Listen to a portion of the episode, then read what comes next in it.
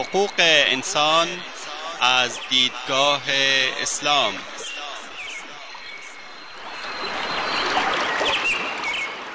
يا أيها الناس إنا خلقناكم من ذكر وأنثى وجعلناكم وجعلناكم شعوبا وقبائل لتعارفوا إن أكرمكم عند الله أتقاكم إن الله عليم خبير.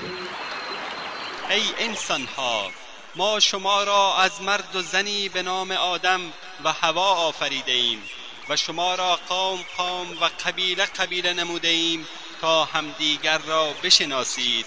بیگمان گرامی ترین شما در نزد الله متقی ترین شماست. الله مسلما آگاه و با خبر است. تهیه و تقدیم اسحاق دبیری.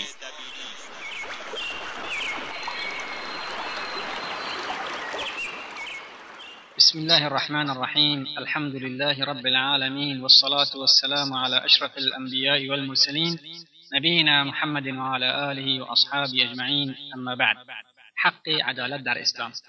عدالت شعار تمامی ادیان سماوی است. خداوند متعال میفرماید لقد أرسلنا رسلنا بالبينات وأنزلنا معهم الكتاب والميزان ليقوم الناس بالقسط وأنزلنا الحديد فيه بأس شديد ومنافع للناس وليعلم الله من ينصره ورسله بالغيب إن الله قوي عزيز.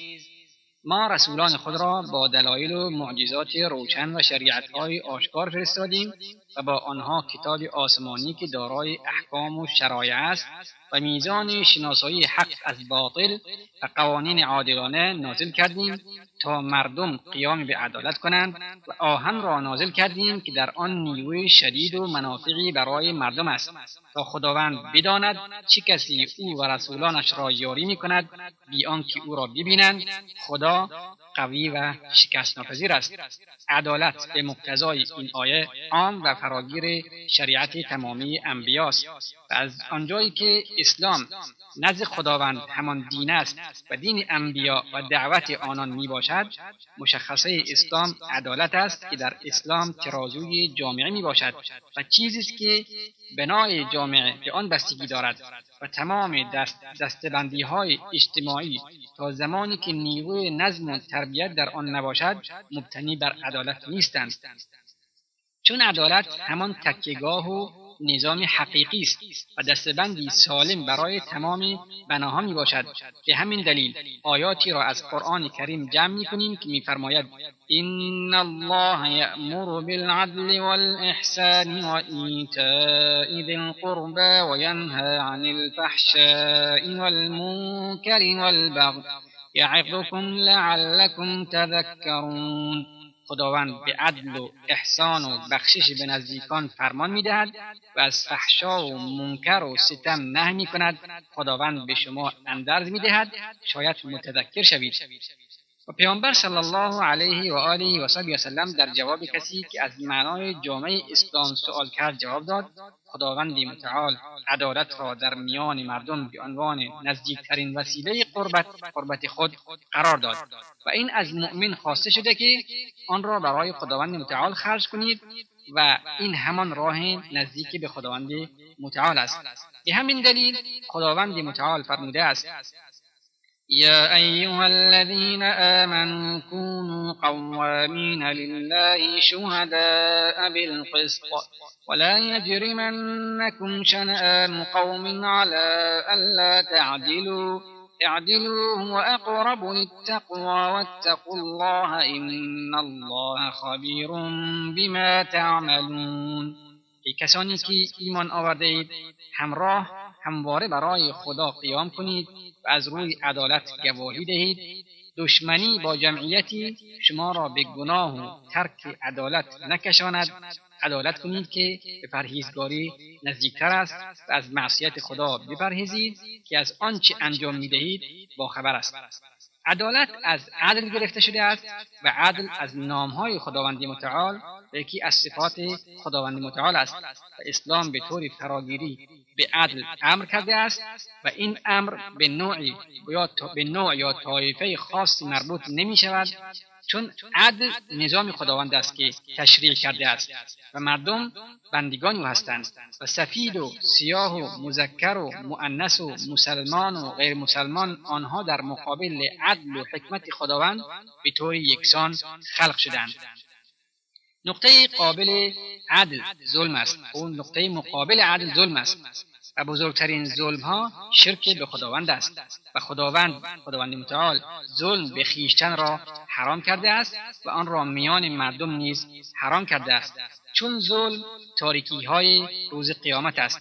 رسول الله صلی الله علیه و آله و صحبه و سلم فرموده است ظلم تاریکی های روز قیامت است. روایت امام بخاری. رسول الله صلی الله علیه و آله و صحبه و سلم میفرماید انسانهای عادل در روز قیامت بر منبرهای از نور در سمت راستی خداوند عزوجل قرار دارند. و همچنین کسانی که نسبت به خود و خانواده خود و کسانی که تحت سرپرستی آنها هستند عدل دارند. روایت امام مسلم. و خداوند متعال میفرماید إن الله يأمركم أن تؤدوا الأمانات إلى أهلها وإذا حكمتم بين الناس أن تحكموا بالعدل إن الله نعم ما يعظكم به إن الله كان سميعا بصيرا خداوند به شما فرمان می‌دهد که امانتها را به صاحبانش بدهید و هنگامی که میان مردم داوری می‌کنید به عدالت داوری کنید.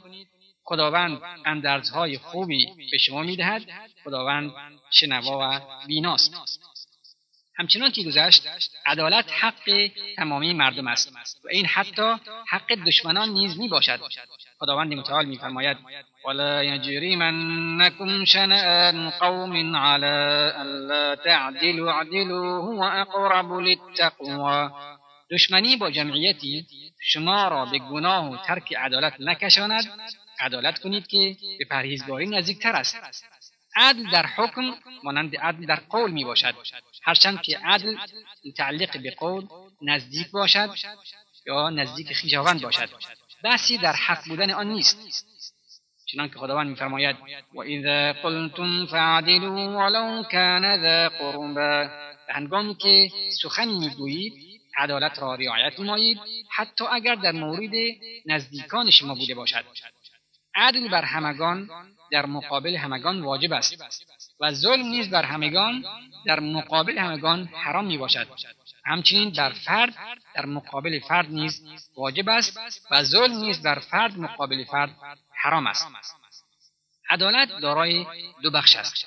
بخش اول عدالتی درونی.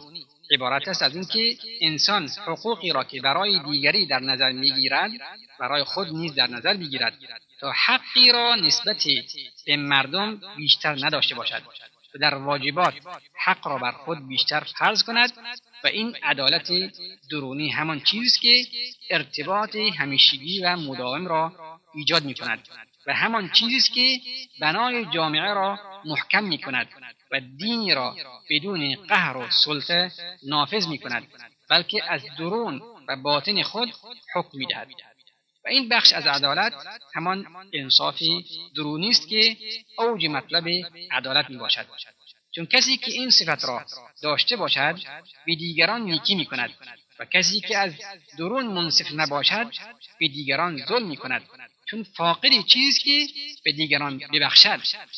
شیخ محمد طاهر بن عاشور در این مورد می‌گوید انصاف درونی بارسترین نماد اخلاقی کریمانه است. بر نفوذ محبت عدل در درون, در درون دلالت می کند کلمه انصاف مشهورتر از آن چیزی است که به دادن حق دیگران از روی میل اطلاق می شود گفته می شود وقتی چیزی را داوطلبانه می بخشی انصاف داشته باش. خداوند متعال میفرماید يا أيها الذين آمنوا كونوا قوامين بالقسط شهداء لله ولو على أنفسكم۔ ای کسانی که ایمان آورده اید کاملا قیام به عدالت کنید برای خدا شهادت دهید اگر چی این گواهی به زیان خود شما باشد. بخش دوم عدالتی است که دولت آن را تنظیم کرده است. جایگاه این عدالت در سازماندهی و اصلاح ظاهر است.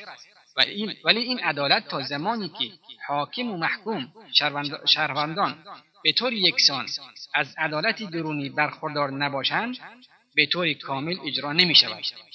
این بخش از عدالت دارای سه قسم می باشد که به طور خلاصه آن را بیان می کنیم. الف مساوات در مقابل نص شریعت که عدالت قانونی نام دارد.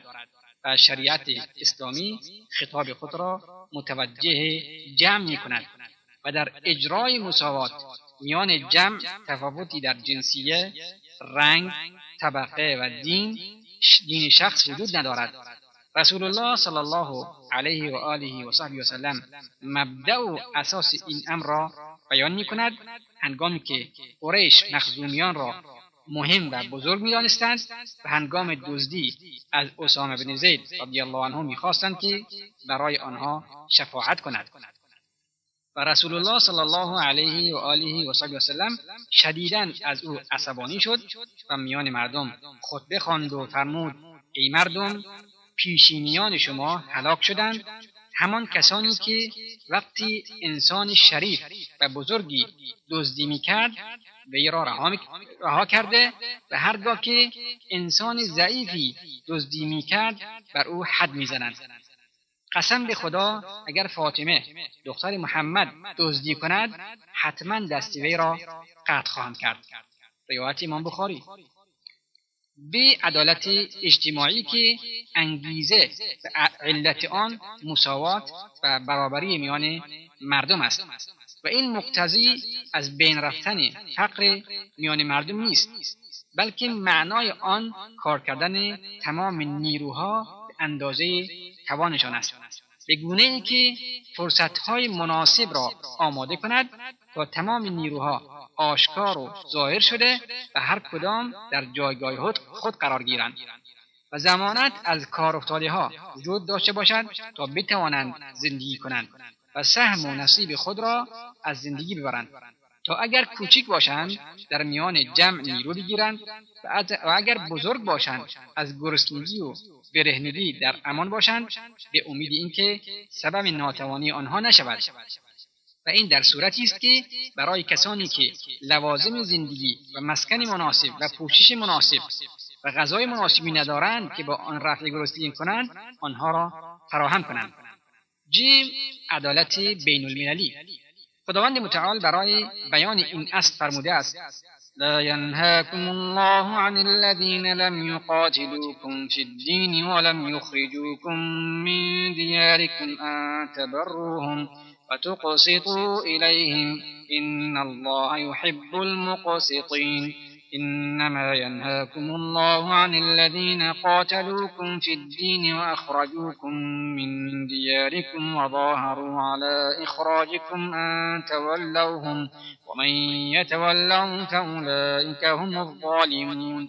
خدا شما را از نیک کردن و رعایت عدالت نسبت به کسانی که با شما در امر دین پیکار نکردند و شما را از خانه و دیارتان بیرون نراندند نهی نمی کند چرا که خداوند عدالت پیشگان را دوست دارد تنها شما را از دوستی و رابطه با کسانی نهی می کند که در امر دین با شما پیکار کردند و شما را از خانه هایتان بیرون راندند و یا به بیرون راندن شما کمک کردند و هر کس با آنان رابطه دوستی داشته باشد ظالم و ستمگر است. روابط میان مسلمانان با غیر مسلمانان بر اساس مودت و رحمت است بلکه اسلام تمام روابط انسانها را بر اساس مودت همیشگی و رحمت دائمی فرض کرده است. پس مودت و مهربانی اساس روابط انسانی است و این روابط میان افراد به تنهایی و میان گروه ها و دولت ها تفاوتی نمی کند و قانون برتر فرض می کند که برخورد و روابط گروه ها و دولت ها و روابط افراد با یکدیگر اختلافی ندارد. پس هرگاه پس هرگاه یکی از امور امور در روابط فرد مباح یا ممنوع باشد در روابط اجتماعی و گروهی و بین المللی نیز همان حکم را دارد. شنوندگان عزیز وقتی برنامه ما تا همینجا سی آینده شما را به خداوندی بزرگ میسپاریم. والله اعلم. و صلی الله وسلم علی نبینا محمد و آله و صحبه وسلم و السلام علیکم و رحمت الله و برکاته.